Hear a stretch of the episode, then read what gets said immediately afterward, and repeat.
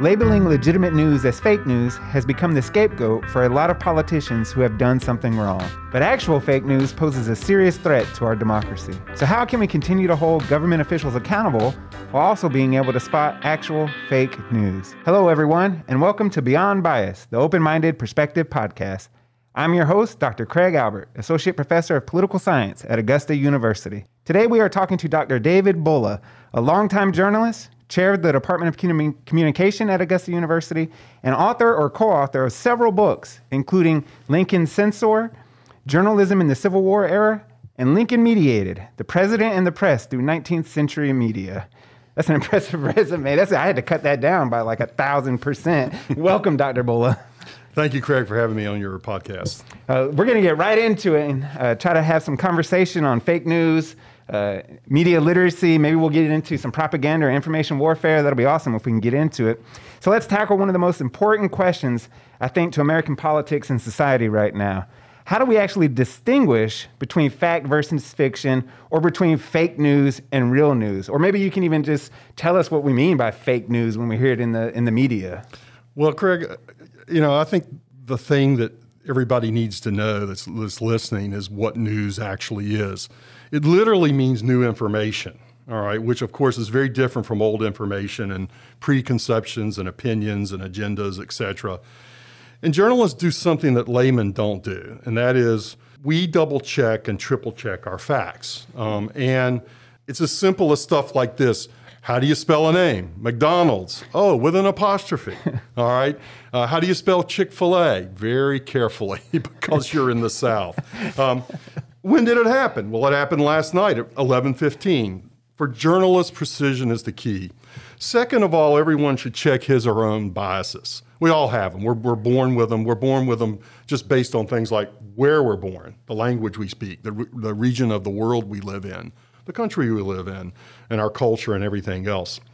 Um, so I think it's very important that if you lean to one political direction or another, even if you're a moderate, start your consumption of the news not with say the New York Times or the Wall Street Journal, but start with the Associated Press, which you know you can download the app in 30 seconds, or you can just Google it and Associated Press will come up. The AP doesn't have an editorial page. The AP is a co-op, that is, is a cooperative of news organizations uh, that has its origins actually before the Civil War, which is my era. Um, and the reason they created it was there was a telegraph line running from New Orleans to New York but that's where it ended. And the war was in Mexico. So they got information by boat to New Orleans, but then to get it all the way up to New York, they needed to actually use the tele- telegraph line and they needed to share it. So that's where, I, that's where the AP starts. Third, fake news has existed for a long time, and that's what I really want to talk about right now. Yeah. There's two examples from the 19th century, which is my area of expertise. These fake news stories were called the moon hoax and the gold hoax. Uh, the moon hoax um, probably is the more sensational of the two stories, and it was from an upstart penny press newspaper, the first penny press newspaper, uh, the New York Sun, and this happened in 1935, which also is about the same time the telegraph's being invented, interestingly. The Sun ran a series of articles that stated not only was there life on the moon, but there also were advanced civilizations, and they had the like the drawings that you know to prove it. Wait, what year was this? 1835. 1835, and they're talking about life on the moon. Yeah. So the Sun reported that the information came from a very famous astronomer, John Herschel, whose father, William Herschel, really is one of the big names, like up there with Copernicus. You know, he invented a, a telescope uh, late in the 18th century, early 19th century um, that's just huge and could just see things we even Galileo hadn't been able to see. Anyway, they said John Herschel told them this. Uh, that he had reported it in a, uh, an Ed- University of Edinburgh publication. No, total, totally false. And everybody knew it. The Sun never recanted. The Sun was just trying to drive up its circulation. The Sun had this business model, kind of like Walmart. It, it was like, all right, everybody was selling their newspapers for six cents. We're going to sell it for a penny. So they needed to build circulation. Well, it was cheaper, so less, you know, less rich people could buy it. But they also needed to have something to attract people, to attract a larger audience. So they used fake news, and this is a great example. And then about 30 years later, in 1864, we have the gold hoax, which took place during the Civil War. The war had bogged down. Atlanta, for example, there was kind of a and it wasn't, it wasn't we weren't sure who was going to win that battle. It, was, it took forever. The two the two major generals on each side really didn't want to fight. That included Sherman on the Union side. And then up in Virginia, Grant and Lee were, were really involved in incredibly brutal, bloody, and uh, a quagmire of attack and maneuver. And I mean, a lot of men died, and a lot of a lot of men were wounded on both sides. Usually more on the Union side actually than the Confederate side. So a couple of Brooklyn newspaper men decided to take advantage of the situation.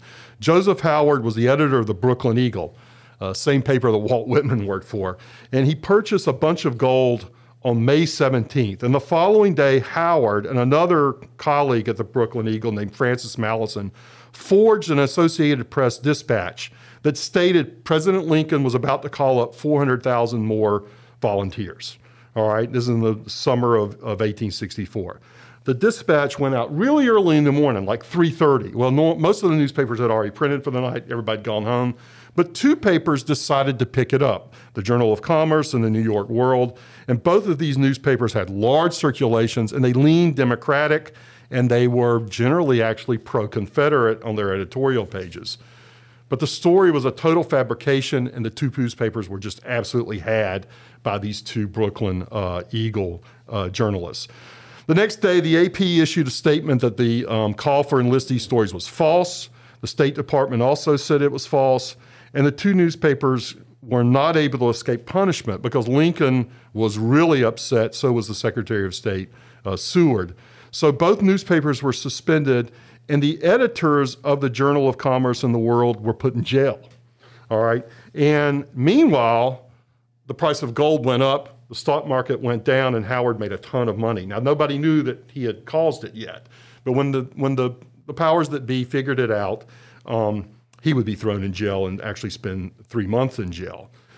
Again, so is this a, the main point of fake news? Is it does it seem to be like money generating or in this case it was clearly these were two journalists who took advantage of, of the system the fact that the ap would send out stories you know at all hours of the night and nobody nobody working there could double check the stories went back to my original point and that's what happened What's interesting also is that after this occurred, New York was a Democratic state, and the district attorney for New York decided to try not, they, they would try the Brooklyn Eagle guys for, for crimes, for other crimes, but they decided to, to try Lincoln and the military people who had arrested the two editors um, for violating the, their civil rights. And the judge, the judge ruled, yeah, they, you'd violated their rights, but there was no punishment. The military guys did not have to go to jail, and of course, they didn't do anything to Lincoln. Anyway, what's interesting about the story, though, is in the fall, Lincoln calls up 500,000 men. So it turned out to be like 80% true, but not at the right time. I mean, it, you know, that, that happens later after Atlanta uh, yep. is defeated and the war really does. I mean, if, if, if Atlanta had not happened, Lincoln probably wouldn't have been reelected. Is there a difference between something like the National Enquirer as a as a news organization and what we mean in politics or uh, in, in contemporary society as fake news? Like, is that is that two well, different categories? No, it's not. But the the difference is is that you know the, the National Enquirer is trying to entertain, whereas the New York Times, the Washington Post, Wall Street Journal, the Augusta Chronicle, Atlanta Journal Constitution are trying to inform mainly. But they do persuade on the editorial page, and that's where you have carte blanche. We are in a libertarian society in terms of the interpretation that all opinions are equal. They don't. That, the problem with that is to value some opinions. But let me also say this: I think it's very important that when we consume the news, we need to think about who's telling the story. All right, that's number one. Does that person, the journalist or or whoever made the story, do they have a reason to get fake information out? Let me also say that opinion lies and conspiracy theories, because they've really become big lately, right. um, are much cheaper than unearthing facts. All right. The news media owners in the United States have really systematically distorted reporting the reporting function of their newspapers. Let me just use the Chronicle as an example. I'm sort of uh, guessing here, but I've heard this from the editor of the paper. On 9 11, they had more than 100 people working in the newsroom. If we went over to Broad Street, which is just a couple of blocks from here, and went into the newsroom now, there'd probably be nobody there. And by the night, when they actually start putting together tomorrow's paper, there'll probably be about a half a dozen people there. So, and that happens, that's happened everywhere except the New York Times, the Washington Post, the Wall Street Journal, and a few other papers. LA Times has done pretty well. The AJC has lost a lot of people, but they still have pretty good reporting. But my point is, is that the owners have systematically destroyed this reporting function, and we're paying a high price for it uh, because this allows for other things to take its place, mm-hmm. including social media, fake news, fake news, yeah, How, and conspiracy is, theories and, and all the rest. I have so many questions that just came up. That's all right. So, how do we trust that something is actual news or facts versus it's somebody's opinion?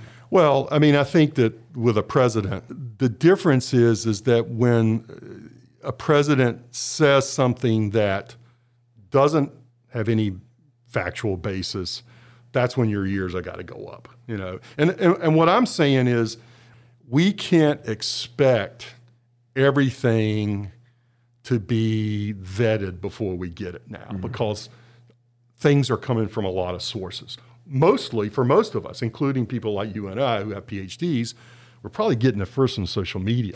and how often do we read something that a friend of ours somewhere in the country or in the world says is good stuff, and we and we see their little contribution, a few words, and we see the headline, and we don't go any further. So there's another cons- consumer tip.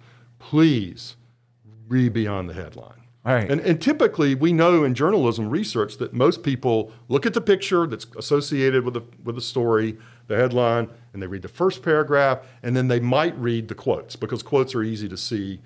you really need to think about where the source is coming from. And if you bring it back to just ordinary things that happen in a community, then you've got to go, like if it's an accident or a crime that happens in Augusta, who's investigating that? The police. So let's go see what mm-hmm. the police report says, and that's what a good journalist would do. And the, and, the, and you would interview a police person, and you would double check your facts, as opposed to just hey, I saw something, I'm going to put it up on Instagram, I'm going to put it up on Twitter or Facebook, and you only know part of the story. You haven't talked to all the important people in the story.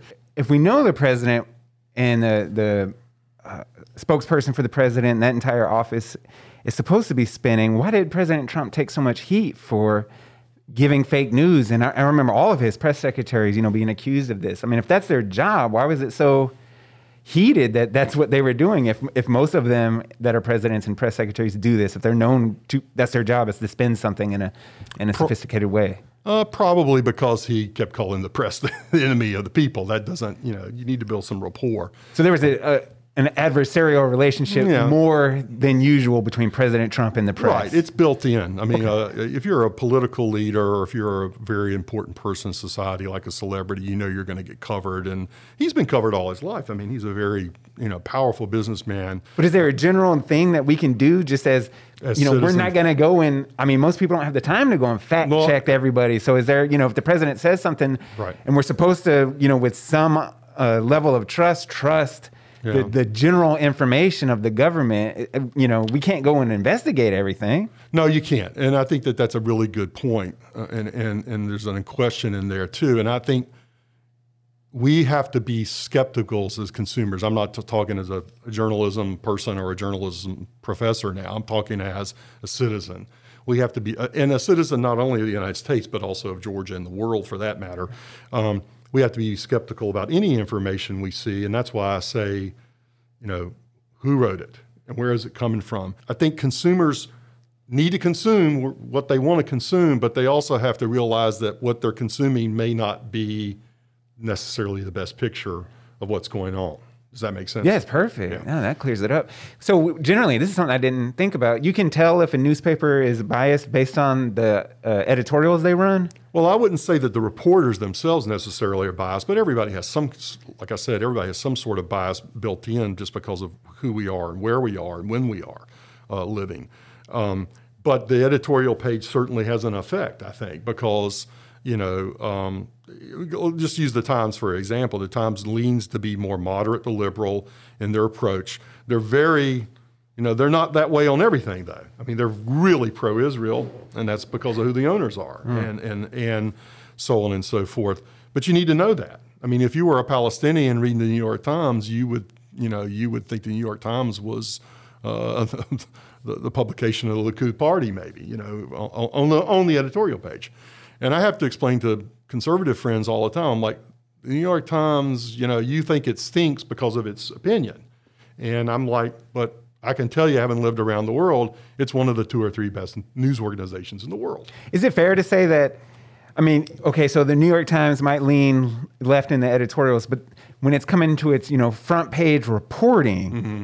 is that also slanted, no, or does no, the, not not much? Okay, but remember who's paying the bills. I mean, some there there is a wall, uh, and the wall is, as Debbie Mantua, my my colleague would tell you, is is invisible between the editorial side and say the advertising side or the ownership side.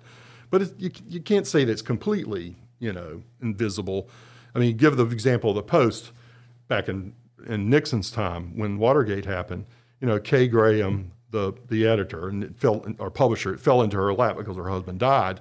You know, she did not necessarily see eye to eye with Richard Nixon, and and it was reciprocal and that has you know that's personal so that kind of you know that I can see. come into play and once the watergate story got going you know there was nobody else in the post saying hey you know let's let's think about you know another way of looking at this because they were in competition at that point but for a while nobody and then the times got involved and eventually cbs then they're all competing with each other and that's another aspect of it is when you get a story going like the pandemic i mean everybody wants to cover it the best, right?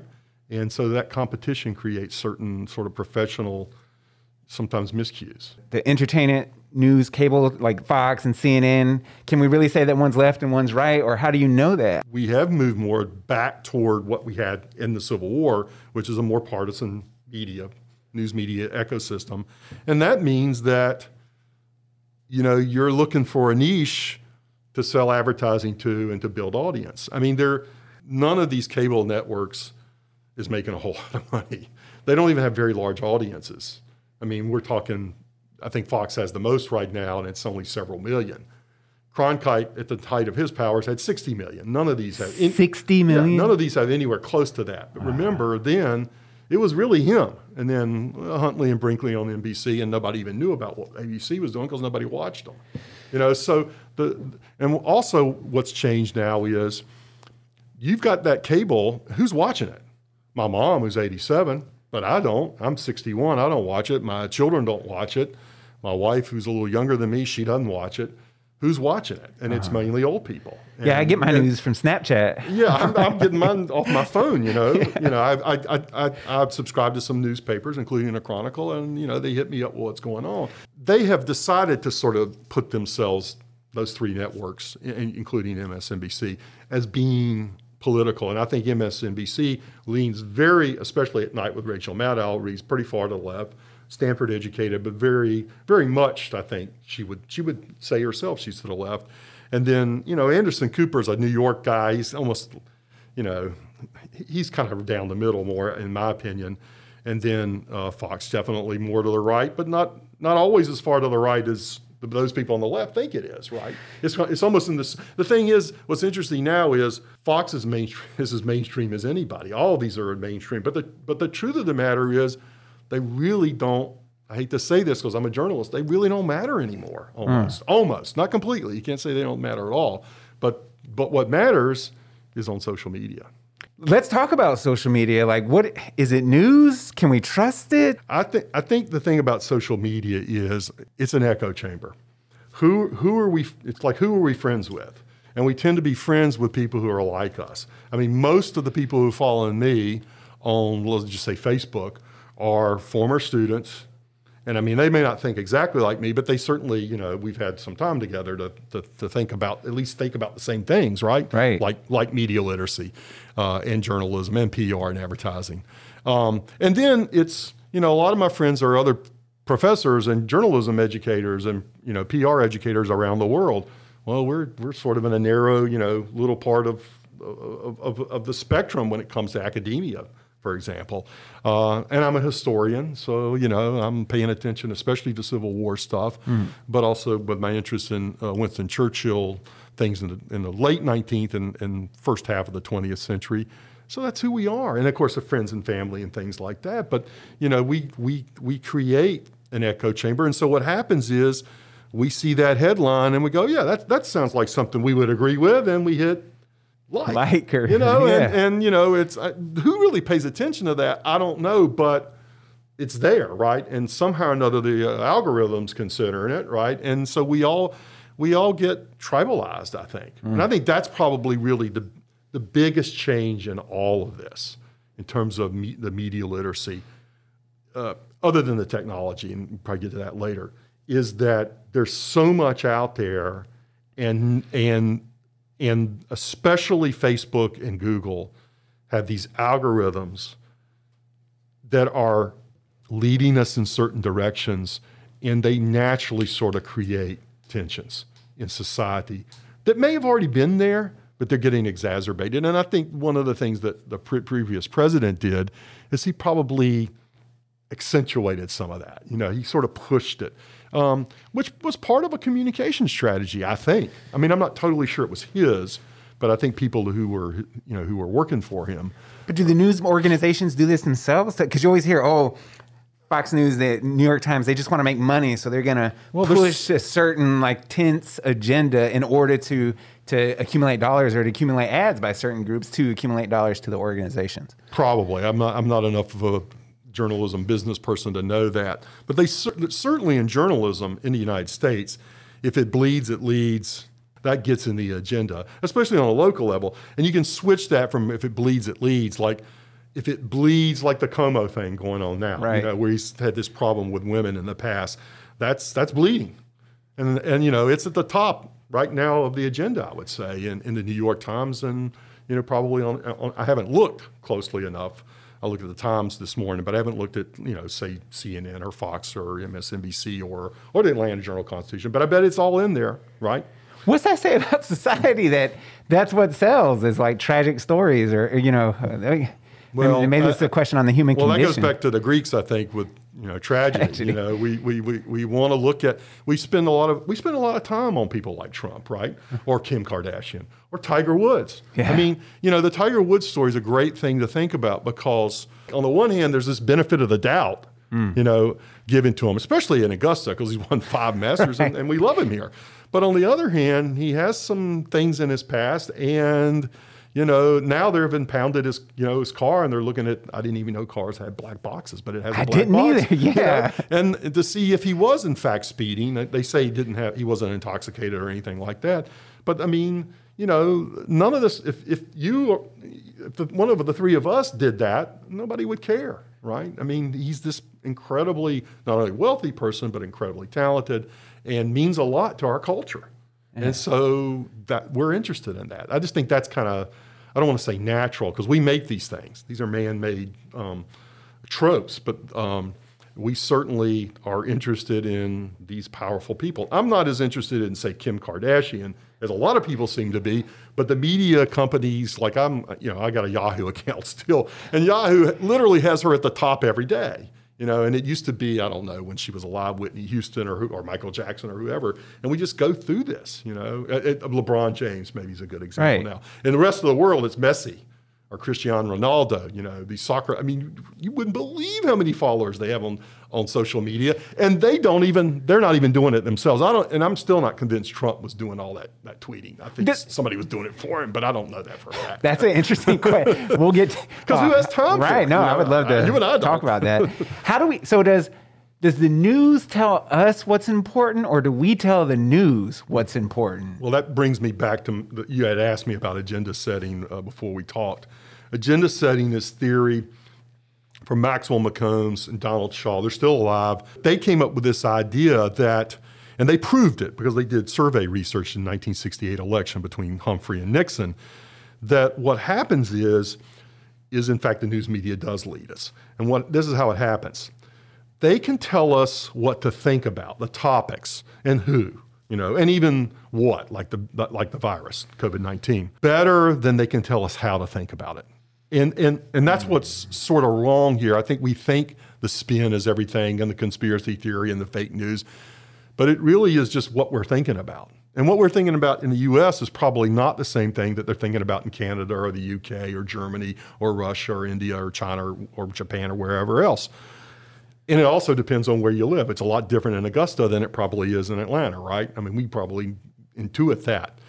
So the truth of the matter is that gives the media, news media I'm talking about now, enormous power because they're telling us what to think about. What are we thinking about right now? We're thinking about Cuomo, and I really don't care to be honest. I mean, I'm I don't want him to do what he allegedly has done to women, but he's the governor of New York. It's a long ways away. I'm more concerned about Mr. Kemp, you know, because Sure. he's our governor, and the mayor of, of, of Augusta. Those are the people we need to be thinking about.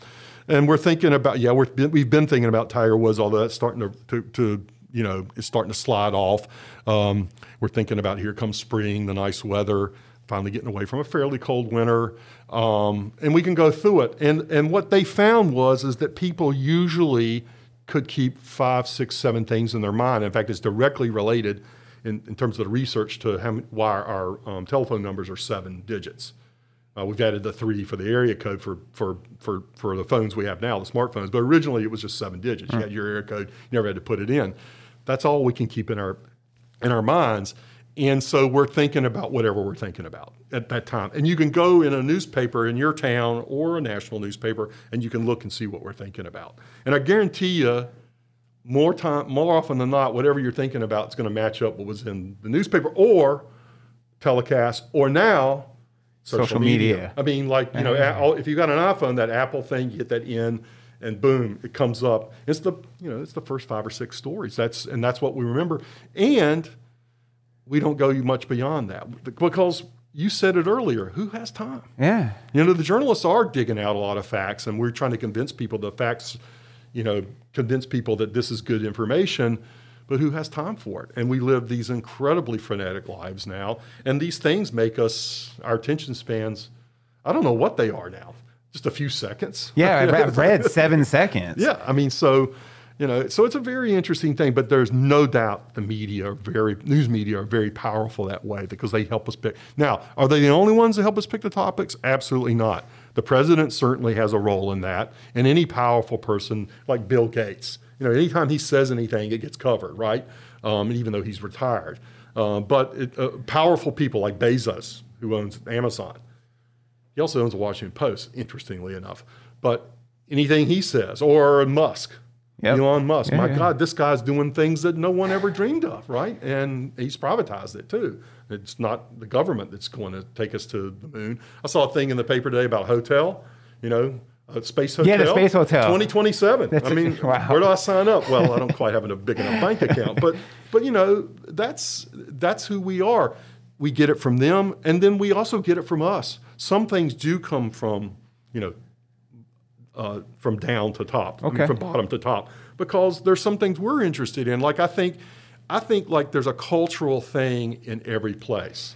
Like Augusta has a cultural thing. People in Augusta were a little slow, we're a little nice, maybe too nice sometimes, but we somehow or another get along. Like remember the protests last summer, the Black Lives Matter protests here. They were really peaceful. They were really calm. There was nothing violent about them.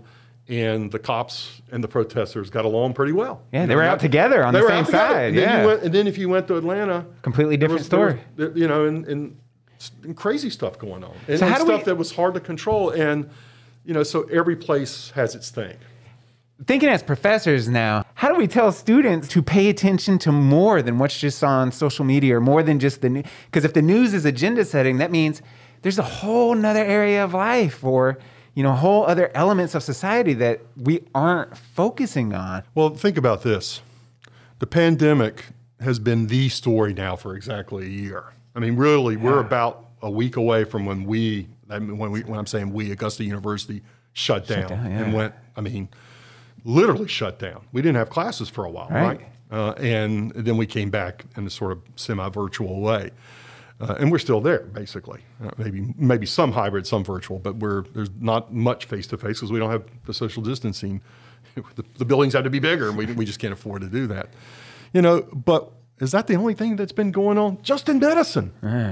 Did the opioid crisis quit? No. 750,000 people in the United States have died since 1999 because of this.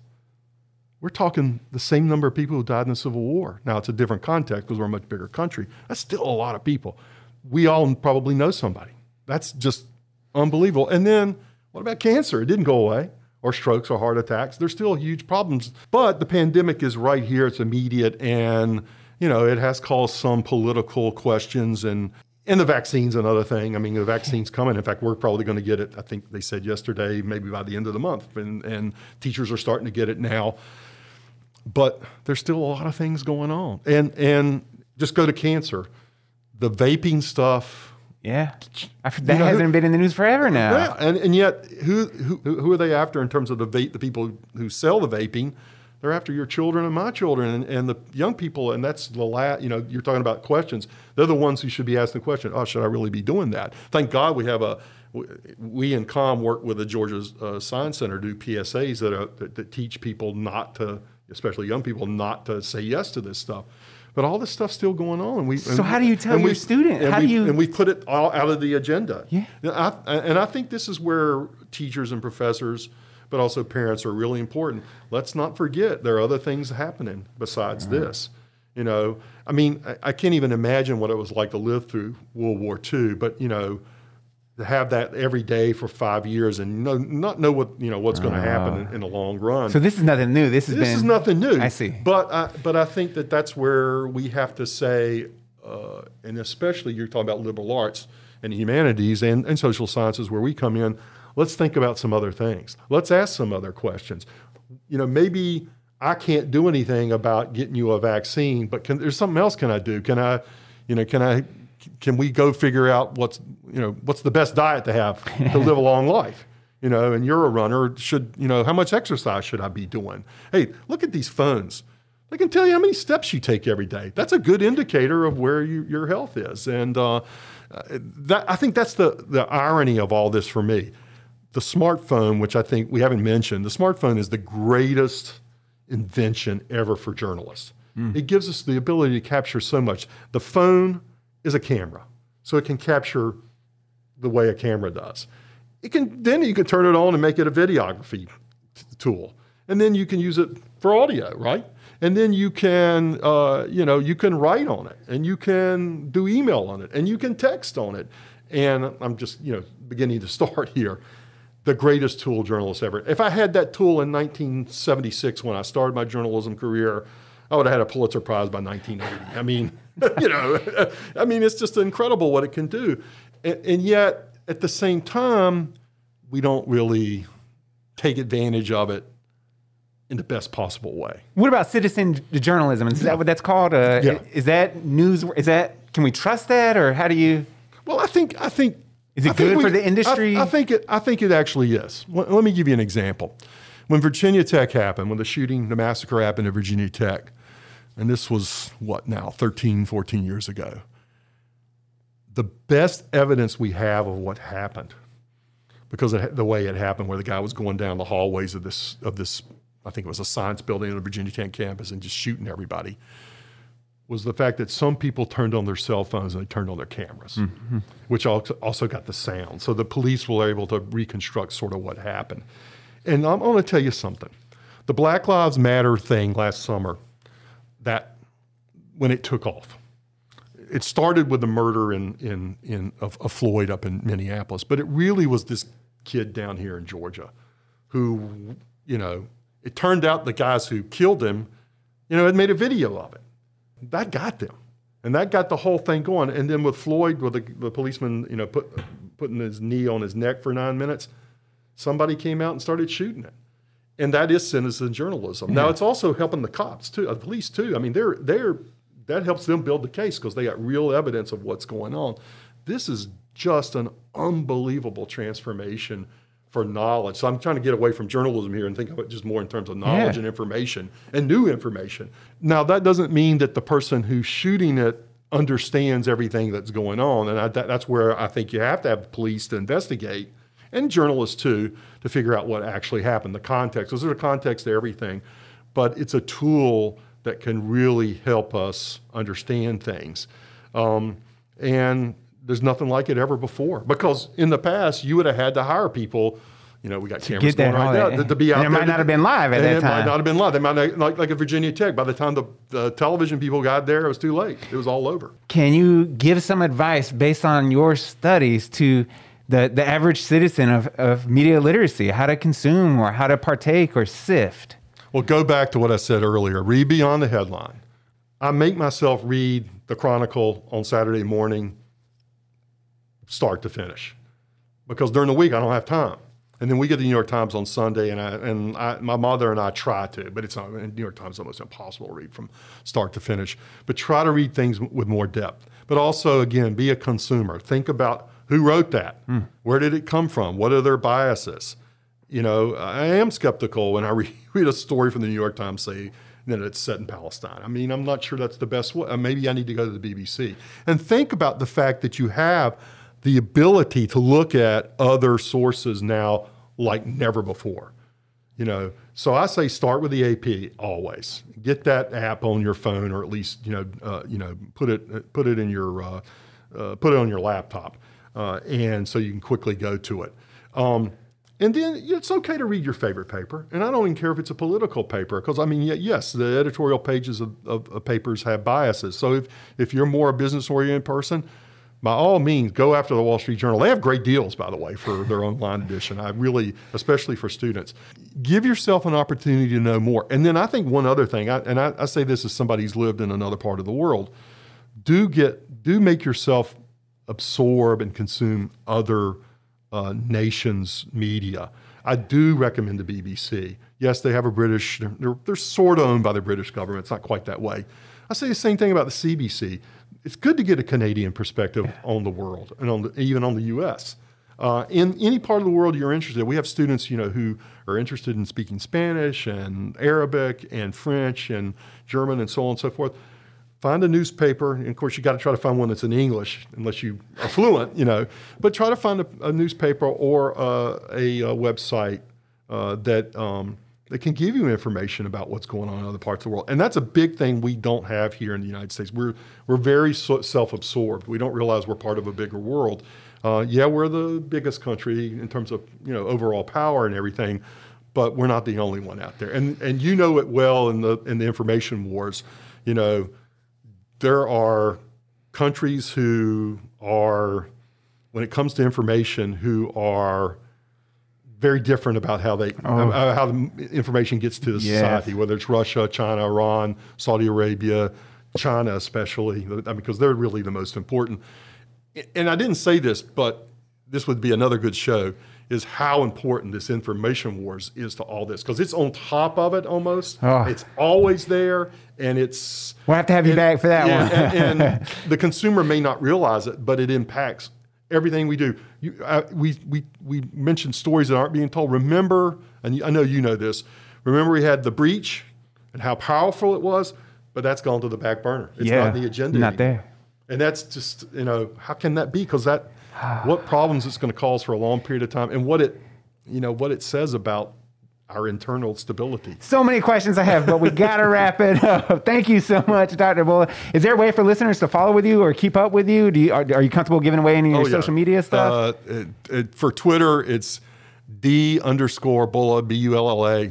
And uh, I'll put this in the show notes Yeah. too, so they can they'll of have course, the, the link at to sign it. at the beginning. And, um, uh, you know, if you want to, if you're on Facebook, you can just uh, look me up and I'll and, and ask for a friend request and I can do it. I'm not that much on Instagram. I have an account, but I don't, I barely post on it. I don't know how to do it. Folks, we'll put all his information on our show notes that he wants to get out. Uh, we are at Beyond Bias Podcast. That is Beyond underscore Bias underscore Podcast on the gram. Our YouTube channel is Beyond Bias Podcast channel. Feel free to email us, show uh, suggestions, comments, questions, Beyond Bias Podcast at gmail.com. And of course, follow your host. That's me, Dr. Craig Albert, on all the typical platforms. That's at Dr. Craig D. Albert. Uh, and I would be remiss if I didn't take a minute to say if you're interested interested in information warfare, check out the show notes where I'll post a link to applications for Augusta University's Intelligence and Security Studies, where we have a brand new concentration on social influence and propaganda. So I had to throw that in there. Shameless plug. Why not? I'm the host of the podcast. Uh, and as always, we end with a quote from Alexis de Tocqueville, the eminent social and political philosopher. Quote, Men will not accept truth at the hands of their enemies, and truth is seldom offered to them by their friends. Marinate on that, folks. I think it ties in perfectly to what we've been talking about. I'm your host, Dr. Craig Albert. Thank you, Dr. Bulla, for, for this interesting show. And uh, sign off. Any, any uh, last sign off? Uh, thank you. To, the Tocqueville something, someone that everybody that we teach should study. So I'm glad you uh, quoted awesome. him. All right, everybody, be nice to someone today and know that you are loved.